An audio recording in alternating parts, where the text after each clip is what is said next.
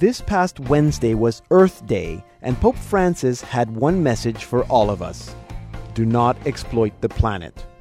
Seems pretty clear. Speaking at the end of this week's general audience, the Pope said, I exhort everyone to see the world through the eyes of God, the Creator. The earth is an environment to be safeguarded, a garden to be cultivated. He continued, The relationship of mankind with nature must not be conducted with greed, manipulation, and exploitation, but it must conserve the divine harmony that exists between creatures and creation within the logic of respect and care, so it can be put to the service of our brothers and sisters, also of future generations. Now, nothing he said is a surprise. In fact, the Church, and in particular Pope Benedict, spoke often about the environment, the ecology, and creation. So today I am thinking about all creation, this world that God sent His only Son to save, this creation that is groaning to be known.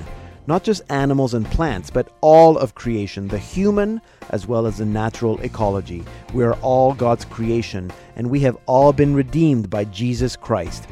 In the words of Cardinal Joseph Ratzinger when he was prefect of the Congregation for the Doctrine of the Faith, we can win the future only if we do not lose creation. I'm Deacon Pedro, and this is the Salt and Light Hour.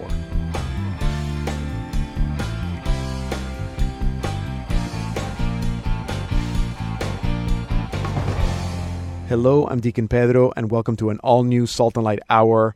Today's show is co sponsored by the Institute of Pastoral Studies at Loyola University. You can learn more at luc.edu slash IPS.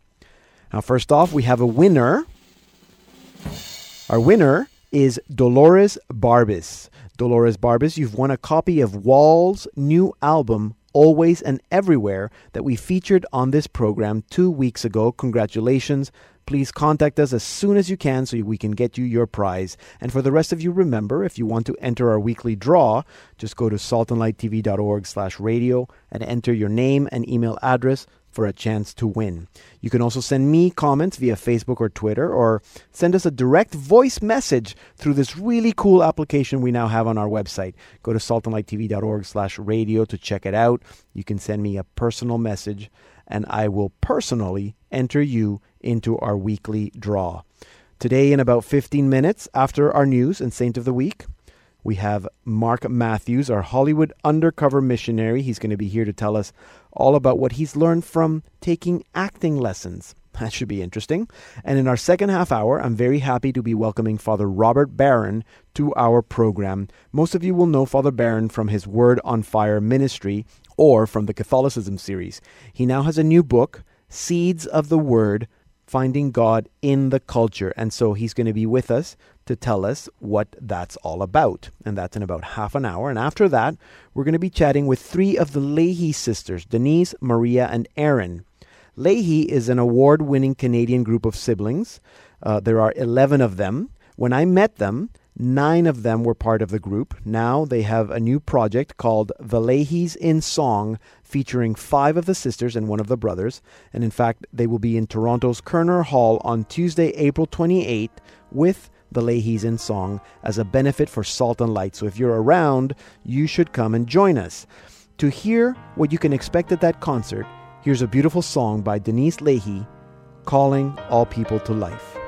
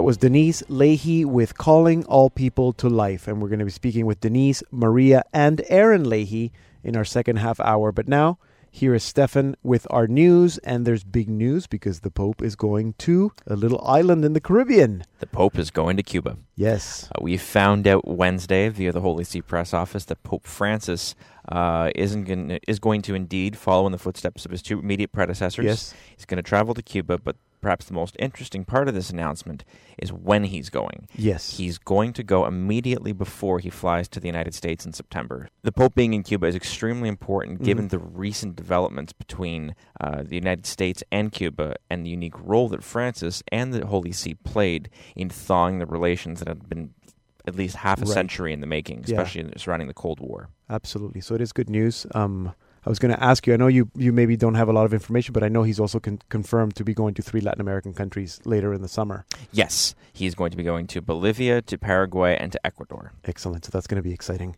Um, looking forward to that, and I'm sure we'll have more information as we as as as that news evolves. So the Holy Father will be going to Cuba, and then he's going to the United States in September. Um, United States. Uh, one of our good friends here at Salt and Light, Cardinal Francis George from Chicago. Yes, one of the true giants of the American church has died, Cardinal Francis George. Uh, he led the Archdiocese in Chicago for almost two decades Hmm. and really transformed that diocese uh, today. Uh, he was involved in two conclaves that elected both uh, Benedict XVI and Francis. Mm-hmm. Uh, Cardinal George was highly respected uh, by his peers, by fellow bishops, uh, just a universally loved figure in the church in the U.S. hmm So that's uh, sad, but he was he was sick, and Yes, he had multiple Yeah. bouts of cancer. yes, uh, was admitted to palliative care a couple weeks ago. He died uh, in his residence in, in some pain, but he he, he, he did die in, in the presence of uh, of friends and Mhm. family. I know he'll be missed. Um, and can we get through a week without speaking about the Middle East or Christians or ISIS? Unfortunately, we can't. Uh, it appears that ISIS in Libya has executed another 30 Christians. These Christians uh, coming from Ethiopia, uh, they were told that uh, they had to pay a tax or face death. And these Christians, much like uh, the Christians a few uh, Mhm. weeks back, were paraded onto a beach. Uh, video went out uh, showing Right. their executions uh, in what is, again, a really, really dangerous, sad, and unfortunate situation for Christians in that part of the Mhm. world. A big reminder that w- what we have, we take for granted about having freedom of religion and being able to, to worship and, and, and to say that we're Christians. There are Christians who are being persecuted, literally persecuted, um, and not just in the Middle East, because there was an incident in France. Yes, uh, very strange story coming out of France. Uh, French police arrested a 24 year old uh, Algerian computer science student uh, who accidentally shot himself. Uh, upon arresting him, they discovered that he had weapons and plans to attack two churches in France. Uh, thankfully, the situation was diffused before it got out of control. Right. Uh, unfortunately, the uh, the man in question is alleged to have killed uh, a woman uh, to gain use of her vehicle uh, in in France. But Mm-hmm. uh, but the larger attacks that were that were planned by this man, uh, who eventually planned to travel to Syria, were thankfully thwarted. Yes, and do you know they were Catholic churches or just Christian churches? You're not sure. It, they didn't indicate. They didn't specifically. indicate specifically, but I, either way, churches are Christian, whether they're Catholic or not. So, uh, again, I'm, I'm sure that we'll continue hearing these stories again and again. Thank you, Stefan. You can watch Stefan on his uh, daily update perspectives Monday through Thursdays on Salt and Light Television, also online at saltandlighttv.org, and now also on Roku. Hey, I'm Tori Harris, and you're listening to the Salt and Light Hour with Deacon Pedro. I'm Deacon Pedro. Our website is saltandlighttv.org slash radio. Coming up, What's Good in Hollywood with Mark Matthews, our Hollywood undercover missionary. And now it's time for Saint of the Week with Andrew Santos. Andrew, welcome back to the program. Thank you, Deacon Pedro. How are you? I'm very good, Happy thank you. Easter. Again, yes, happy Easter. we can still Easter say season. Happy Easter. People don't realize that. It's 50 days of glory. Absolutely. So who do we have a, an Easter saint or who's our saint today? Uh, Listen, they're all Easter saints. Okay, Yes. uh, they fill us with joy and, and, and hope from the resurrection. Yes. So you know they're rejoicing with God. So we can call them all Easter saints. Um, we're going to look at Saint Catherine of Siena, Oh, I like her. uh, a beautiful saint in the church who has a history that is rich and profound, and her story never gets old. And her feast day is coming up, so Yeah. why not look at her again? okay. Um, this has to be record breaking because I've never heard of this. She is the 23rd child in a Yes. family. She was the 23rd child of Jacopo and Lapa Benincasa. Yeah. And um, she had a fairly interesting upbringing. She was known as smart, very polite, um, and yet a very religious person. Um, Catherine actually disappointed her mom by cutting off her hair as a sign of protest against being overly encouraged to, I guess, improve like improve her looks Mhm. in order to attract a husband. Her father then turned around and ordered her to be left in peace, and she was given a room of her own where she could pray. She could, you know, get in touch with God and meditate. We know of her story that she entered the Dominican Third Order, uh, which is interesting, at the age of 18, and she spent the next three or four years or so in quiet prayer, seclusion, and austerity. So gradually, a group of followers gathered around her a lot of men and women, uh, various priests and religious people, and an active public ministry grew out of you know her contemplative ministry. In her letters, um, mostly for spiritual instruction and you know encouraging of those who were around her, um, her letters began to take more and more note of public affairs, of those things around her. So opposition and slander resulted from her mixing fearlessly with the world around her, and um, she spoke very hard sometimes, very candid, very authoritarian, and you can tell that she was a woman that was completely committed to the ministry and the life of Jesus. Yes. She was cleared um, of all charges at the Dominican General Chapter of 1374. Um, her public influence reached really, really great heights because of her holiness, um, because of you know her membership again in the Dominican Third Order, and she eventually made a deep impression on the Pope. She worked tireless, tirelessly for the crusade against the Turks and for peace between um, Florence and the Pope. In 1378, uh, we know that was the year that the Great Schism began, um, which you know was a splitting of the allegiance of Christendom between two, then three popes, and putting even some saints on opposing sides. Catherine spent the last two years of her life in Rome, okay, at the heart of the Catholic Church. Um, she spent the last two years of her life in prayer and pleaded on behalf of the cause of Urban VI. And, you know, she spent the rest of her life really praying for the unity of the church. She offered herself in turn really as a victim for the church in its agony. Those were very, very hard times for the church back then in the day, and she wanted to do everything that she could to make sure that you know it was united um, in the end. She died surrounded by her children, and really was canonized in 1461. So Catherine has a huge, huge place in you know the life of everyday Catholics today.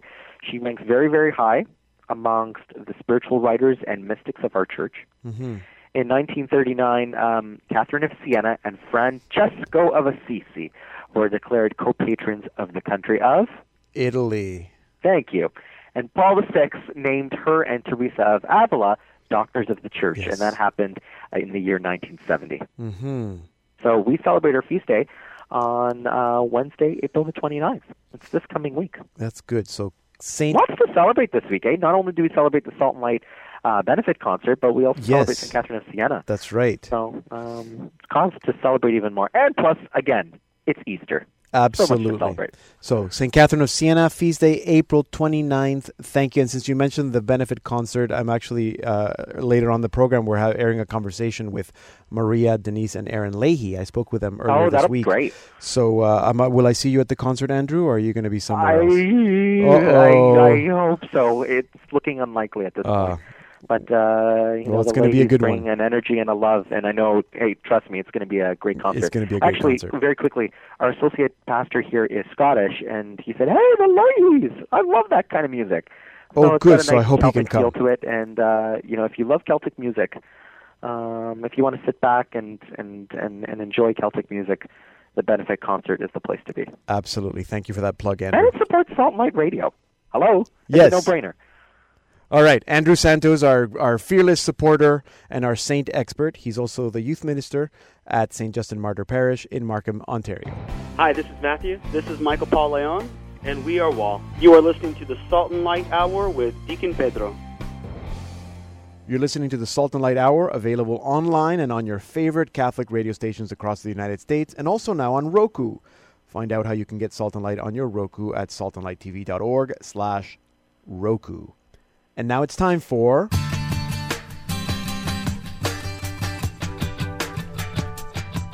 What's Good in Hollywood with our Hollywood undercover missionary, Mark Matthews.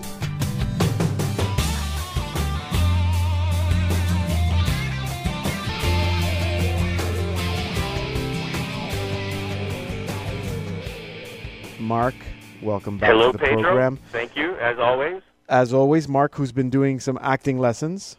I, I, yes, believe it or not, I, who is normally immersed in integrals and bits and bytes, have been acting, and I want to talk about it a bit today. Absolutely, but the, there's a new film that you wanted to mention as, uh, at first, right?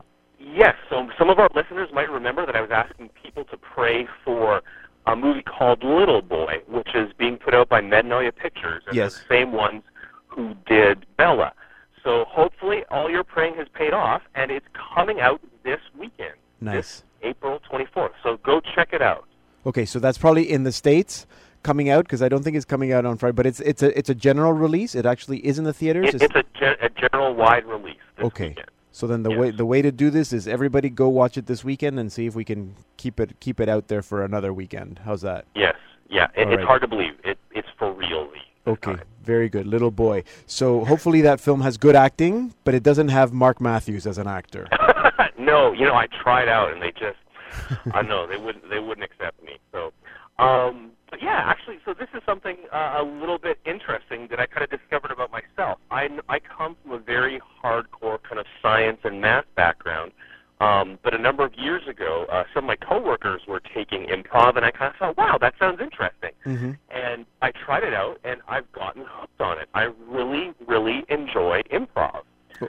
Um, and I think, you know what, it teaches an incredible number of life lessons, and I want to talk about some of those things. And I know you can relate too, because you come from an acting background as well too. Absolutely, and everybody loves improv class. So for people who have no idea what improv, improvisation, what is that?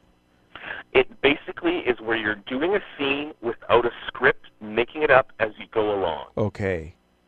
And that sounds terrifying, um, but it's actually much easier than it sounds.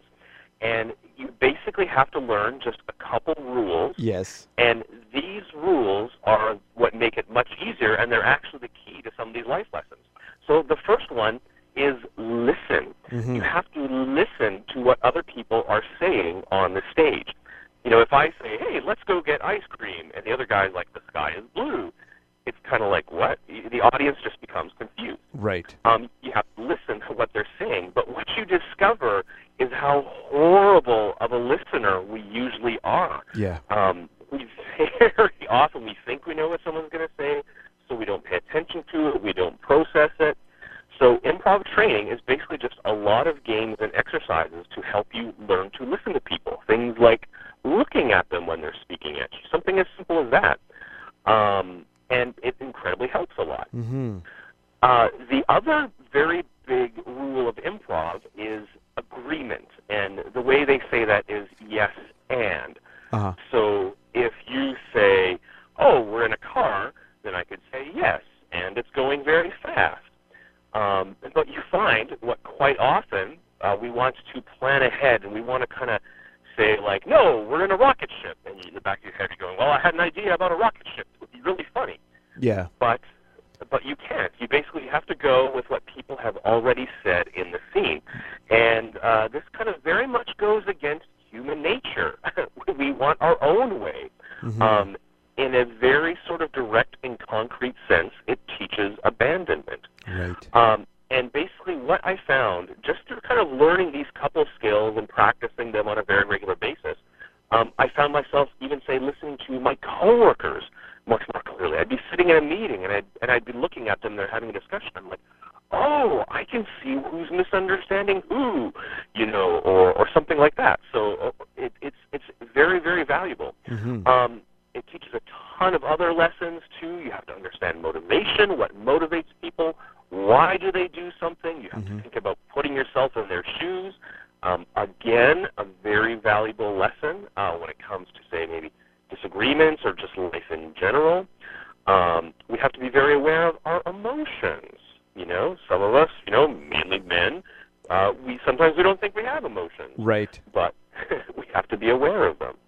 So there's there's so many great lessons that I have discovered that come from doing acting and in particular improv acting. Yes, no, I love this, and I can't agree more. In fact, I went for many, many years applying for all kinds of jobs, and my only qualification was I have a theater degree, and theater has taught me this and that, and problem solving, and critical thinking, and conflict resolution, and all that, all those great transferable skills that Uh-huh. you learn, and a lot of it you learn in improv class, because Yeah. um, but I also could not agree more with, with how these are these are life lessons in terms of our relationship with God, how we're to listen, how we, and particularly the abandonment. You know, let let God control, Yes. so that we're I'm not controlling the scene, God's Yep. controlling the scene, and we and we go with whatever God whatever God Yep. uh, brings up in the scene. We ag- we just go with that. Exactly. Yeah, and I I was just so thrilled when I learned some of these things. I'm like, oh, there's so many life lessons in acting. So it truly belongs in a liberal arts degree, and it de- deserves a great amount of our respect. Absolutely, and I, and I will throw another one in there. I think in every seminary, they should be four years of acting, improv, Ah. everything. I, I actually agree with that too. You, you'd be such a better speaker. Absolutely. Well, so that's good. So what's good in Hollywood means that a lot of people are doing improv lessons. How's that? Yes, perfect. Yes, that's a very good thing happening in Hollywood right now. There you have it. Thank you, Mark. What's good in Hollywood with Mark Matthews, our undercover Hollywood missionary. Follow him at HU Missionary.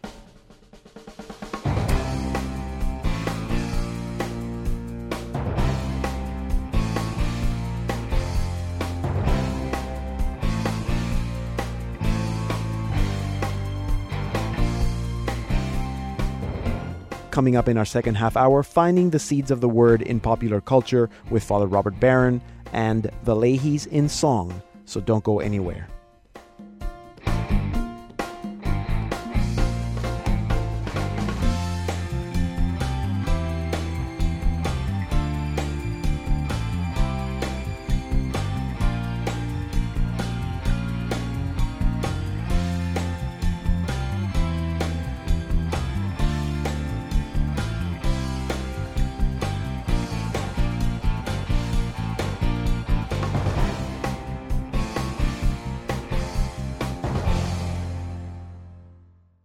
Change yourself and the world around you with a graduate degree from Loyola's Institute of Pastoral Studies.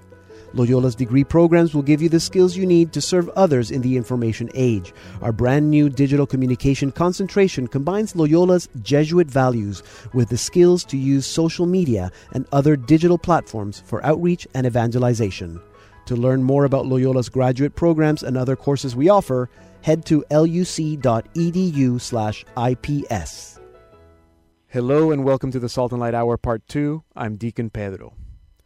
What can Superman the movie, Gran Torino, or a film like The Hobbit teach us about the figure of Jesus? Well, since St. Paul, Christians have been finding the seeds of the word in culture and using these to lead people to the gospel. We can learn from this. And to help us, Father Robert Barron of Word on Fire Ministries has just published a book, Seeds of the Word Finding God in the Culture. And to tell us all about it, I am now joined by Father Robert Barron. Father Barron, welcome to the Salt and Light Hour. Good to be on with you. Thanks for having yeah, me. Yeah, good to have you. Good to talk to you again. So, why why did you write this book? Why do we need this book? Well, I think, as you suggested there, going back to Paul and the Areopagus, um, yes. those that proclaim the gospel have always been interested in finding points of contact with the culture. It's one thing to come in and just announce the gospel uh, directly, baldly, but that often doesn't have much of an impact. Mhm. But when you can find points of contact within the culture and say, hey, you know, I've noticed this about you, and the message I'm bringing is actually in line with that, or it completes that, or it fulfills it, that's a much more effective evangelical strategy. So, um, you know, Cardinal George used to say, you can't evangelize a culture you don't love. Right. If you're simply at war with a culture, you're not going to evangelize it. Mm-hmm. So this is a way of expressing love for the culture is to say, I can find seeds of the word. And that's, as you say, the patristic idea, the semina verbi, Yes. the seeds of the word that, that are every place. And I can water those seeds if you want and let them grow into the faith. Now, is this as simple as just being an effective communicator and finding something No. that you can? No. No, because here, I think the difference is you need someone who has trained eyes and a trained mind Okay. and who knows what to look for. Uh huh. I think someone who's really immersed in the Catholic tradition can say, "Oh, now I recognize the patterns. There's an analogous pattern in the culture, but see, I know that because I know the great pattern of revelation." So I would say to do this work effectively, you've got to have a really good immersion in the great tradition, and then you can begin to see analogies, and that's Okay. key here.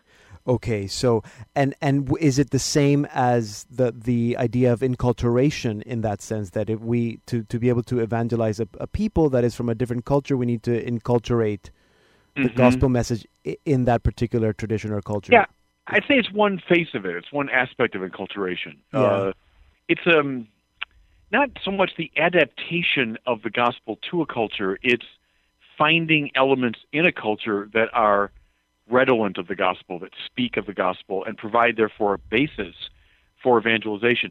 And it, you're suggesting correctly that that's exactly how a lot of the great evangelists over the centuries have, have acted Yeah. from yeah. Paul on, but come up now through the Francis Xavier's and the Matteo Ricci's and people like that. Yes. That was their strategy. Mhm. Um, think of um, Matteo Ricci, you know, operating within Chinese society Mhm. and uh, moving into the space of the intellectual leadership of that culture, looking all the time for analogies and points of contact.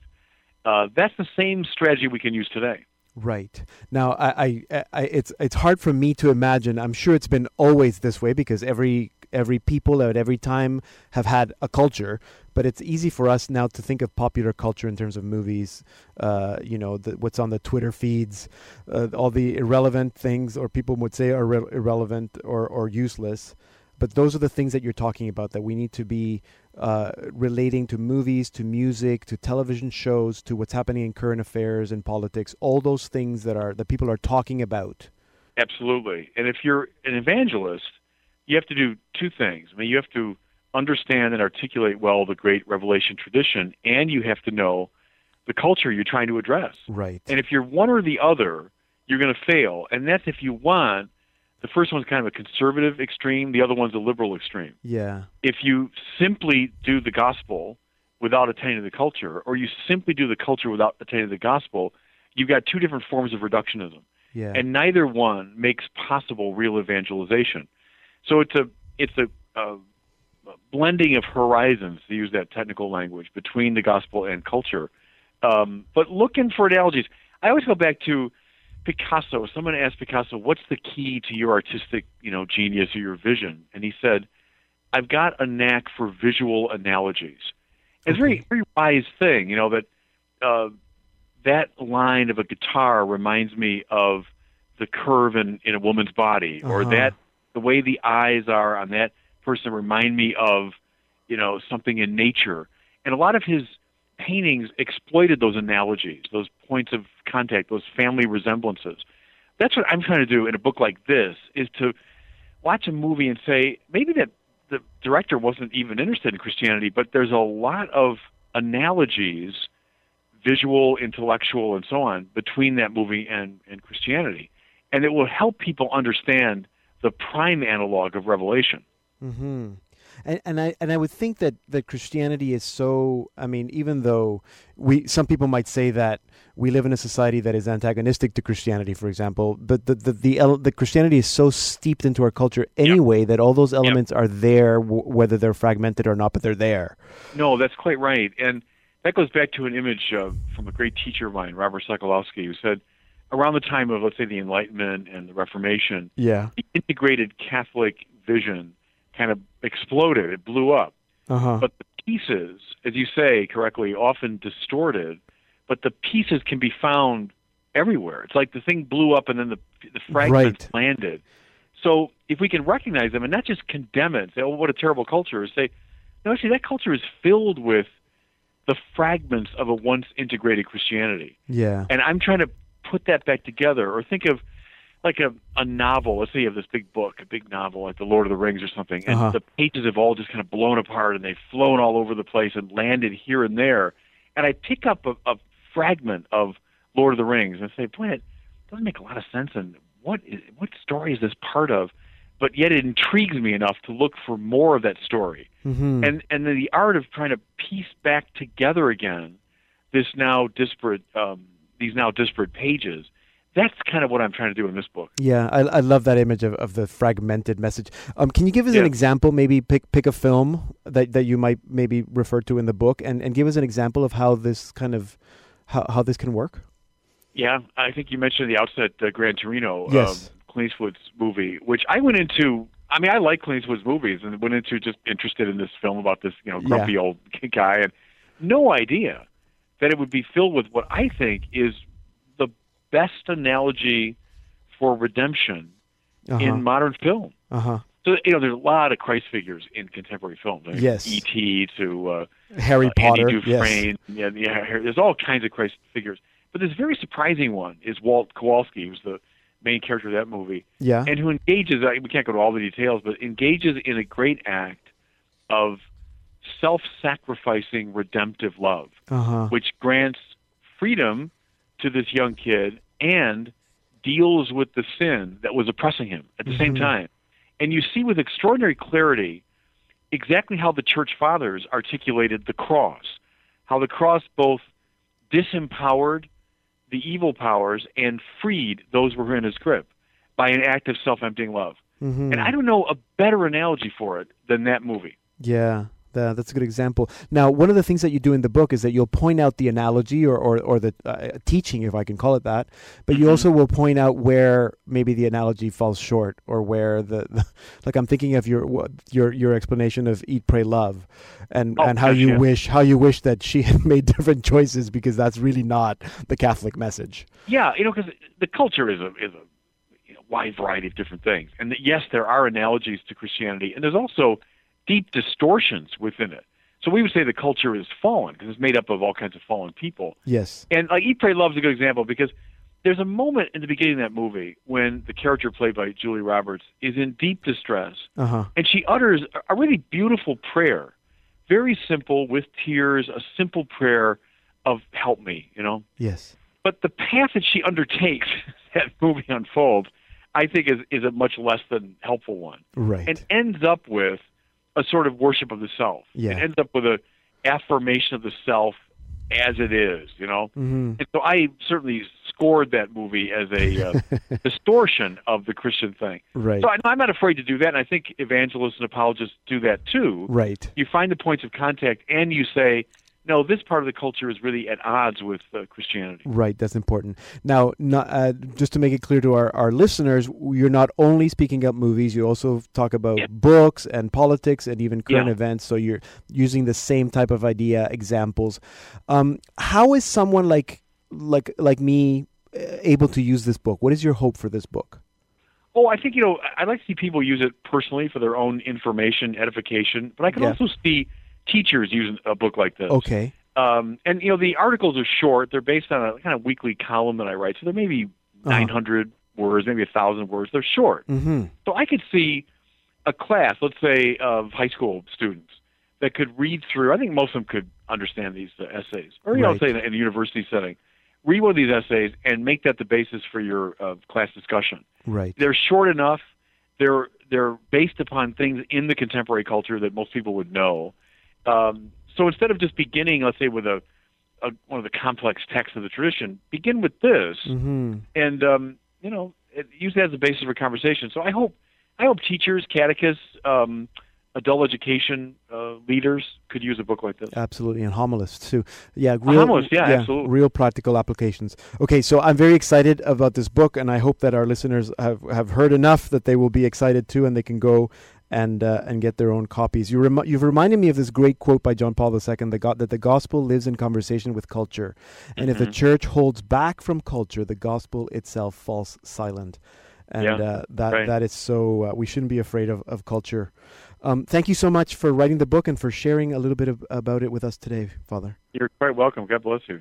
Father Robert Barron is an author, speaker, and theologian. He's also the rector at Mundelein Seminary and the founder of Word on Fire, a global Catholic media ministry. Father Barron is also the creator and host of the Catholicism series. His latest book, Seeds of the Word Finding God in the Culture, is published by Word on Fire. You can learn more at their website, wordonfire.org. Here now is our featured artist of the week, the Leahys, with A Love Never Known from their album Lakefield. A love never known. Has come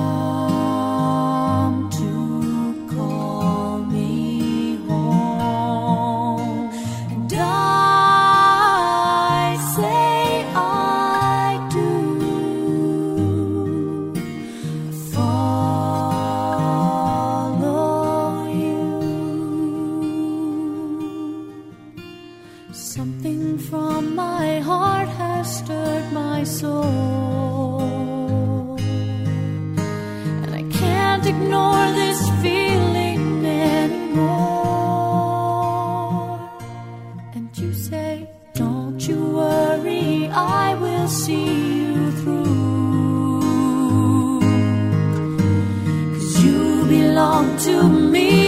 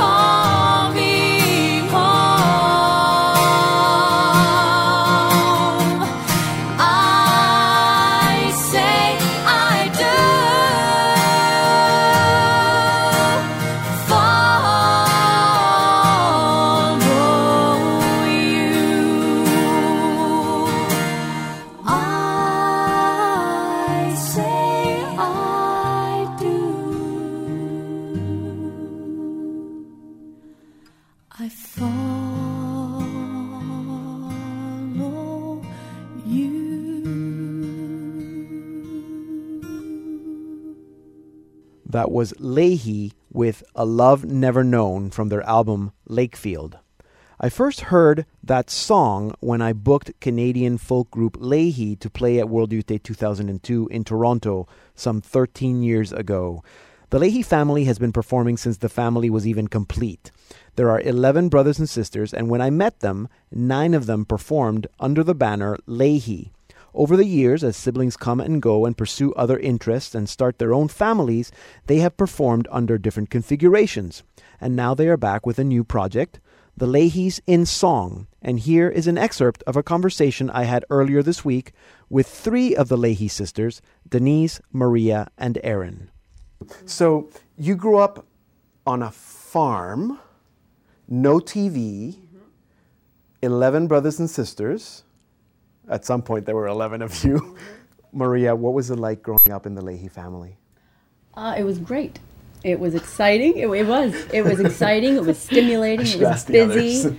it was. Uh, yeah, there was always a lot going on, and uh, of course, we were playing a lot of music. We played a lot of sports. Um, we grew up on a farm, and so, So, did you have to work? Did you have chores on the farm?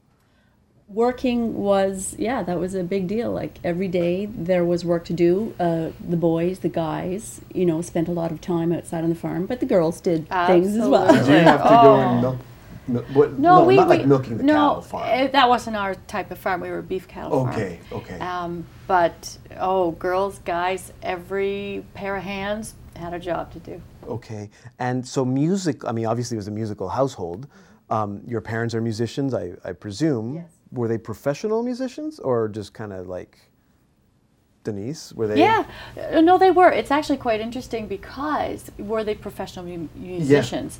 They did music their whole life, lives, and like it started for them as well as young people in their families. What did you do for social? You played music, whether it was through your community or church Okay, or whatever. yeah. When mom and dad got married, they carried on and they had their band, their orchestra, that they played constantly.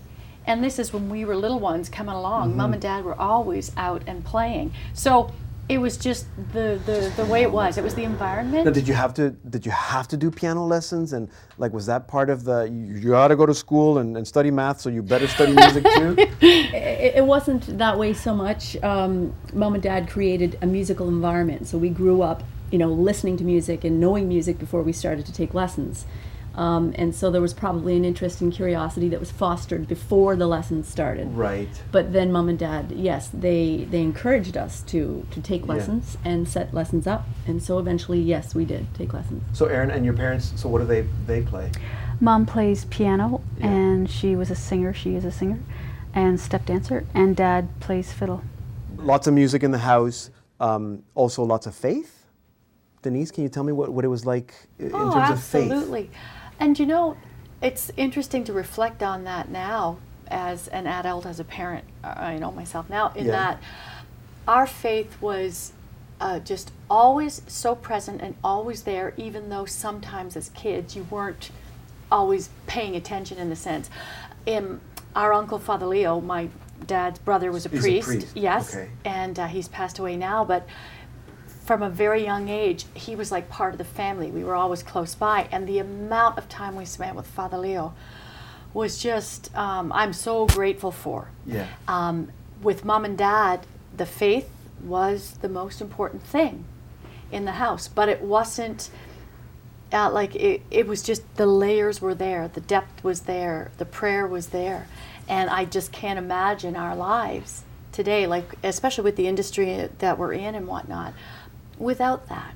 So, but so so it sounds like what you're saying is that it was just normal. Oh, very normal. It was normal, and but not just going to church on Sunday. It was sort of day to day. But, but, but faith being in normal things and not normal things, there is no di- separation. Yeah, yeah. You, if you're on a soccer team, you approach it with decency and faith. Yeah, your I faith um, forms your attitude toward playing soccer. Your faith forms your attitude toward going out for pizza with people. Right. Your faith form, and it is the foundation how you handle whatever your situation is in life that you find yourself in. And I know for us, mom and dad didn't tuck us away to only be in certain situations. Uh-huh. they exposed us to the world, and whatever came to us, we had, I thank God, the tools to handle whatever came. Interesting. You weren't homeschooled, were you? No. No. Okay.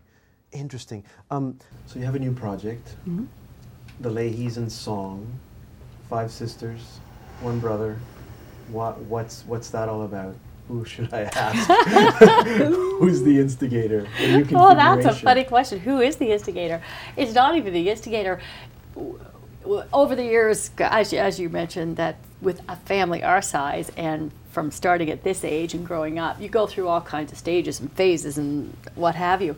And we looked at each other and said, "Why we have never done this? We have never taken this, as as we say, take the spotlight and shine it on the vocal side of our life." Our mom um, sang as a young girl, like, and it would be in her church or it would be at the concerts, the local concerts, and singing was a, a really significant part of her life. I think when she had all of us, there wasn't, uh, she didn't give as much time to her singing. So um, we just kind of all said, this is something that we've never done before. We need to do this. And that is the motivation, I think. And so as a result, though, too, you start to look at over the years the bank of material that um, was sitting there and never brought to the Mhm. surface. And so we really want to do this together. So it's mostly songs that you've written, not so much the fiddling and the step dancing, although there's a little bit of that. a little bit of that, and there always will be like that. It's in our bones, like Yes. it's you know. Mhm. Yes. But but at, as um, was mentioned earlier, we have listened to so many different types of music and are influenced by them, and and so our songwriting can cover a wide Yeah. range. Yeah. Yeah, and lots of beautiful harmonies, as we just heard. Um, one last song that you you co-wrote, "Friend." Yeah. Maybe Denise, tell me about that song. That song, it's uh, it, it it this was one of the songs where it starts in one country and you take it to another city and another part gets written and it kind Okay. of w- evolved that way, and we all um, collaborated on the writing of this song, Mhm. And and uh, obviously a reflection on friend and friendship and the meaning of that. That's lyrically what it's about. And it was from a television show. It was a tribute show to was it to BB King or something? Stevie Wonder. Stevie Wonder was singing a song, and and his comment was, "I'm right here with you, friend." And I went, "Oh, that's beautiful." And so then I bounced it off of these ladies, and all of a sudden it came back in a form like, and it's just the way it happened. And Mhm. so this is a, I love this song. I really do. I, it's meaningful to me. That was an excerpt of a conversation I had with Denise, Maria, and Erin Leahy. You can learn more about them at their website, theleahys.ca. And to watch my full conversation with Maria, Denise, and Erin, go to saltandlighttv.org slash Catholic Focus. If you're in the Toronto area, you can watch the Leahys in song this coming Tuesday, April 28 at Koerner Hall at the Royal Conservatory of Music. This concert is a benefit for Salt and Light, so I hope that you can all come. When you come, please look for me and come and say hello. For tickets and information, go to saltandlighttv.org slash Leahys. Here now are Denise, Maria, and Erin Leahy with a song that they performed in studio for us, Friend.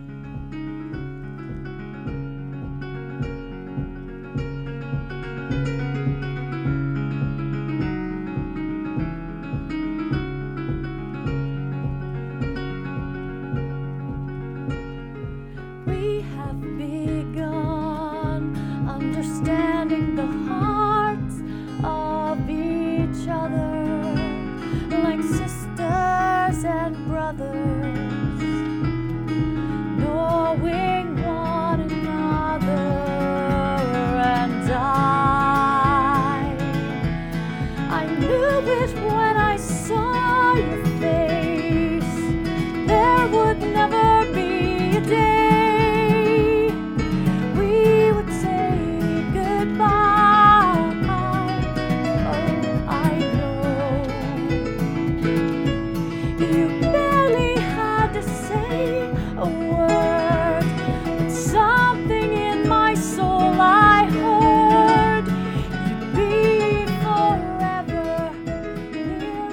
We're listening to the Leahys with Friend, a song that they will perform at Koerner Hall for a Salt and Light benefit concert this coming Tuesday, April 28. Get more information at saltandlighttv.org slash Leahys.